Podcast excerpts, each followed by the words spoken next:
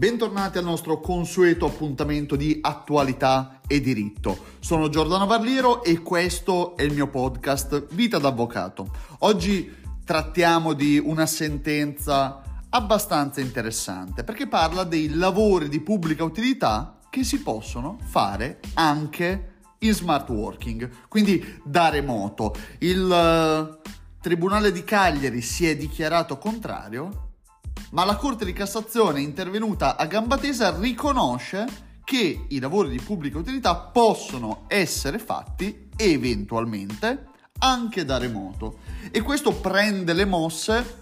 da un procedimento per guida in stato di ebbrezza dove il soggetto si era accordato con l'ente per svolgere da remoto queste attività, questi lavori di pubblica utilità e così aveva concordato anche con l'UEPE, Ufficio Esecuzione Penale Esterna. Ebbene, il Tribunale di Cagliari al termine dei lavori si era dichiarato contrario, revocando quindi la, sanzione sostitutiva dei lavori di pubblica utilità proprio perché risultava che il soggetto aveva firmato da remoto il registro delle presenze, che quindi mancasse un controllo fisico da parte dell'ente e che non ci fosse una specifica autorizzazione alla modifica delle prescrizioni dei lavori, quindi all'autorizzazione da remoto, secondo il Tribunale di Cagliari.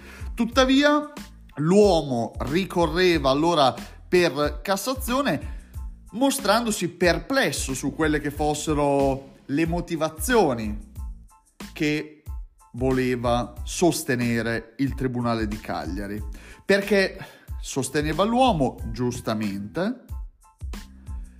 le modalità da remoto erano state concordate sia con l'ente che con l'UEPE. E quindi la Corte di Cassazione ci viene a dire in questa importante sentenza che porta ad una curiosità nel mondo del diritto come le modalità stabilite con l'ente e approvate dall'UEPE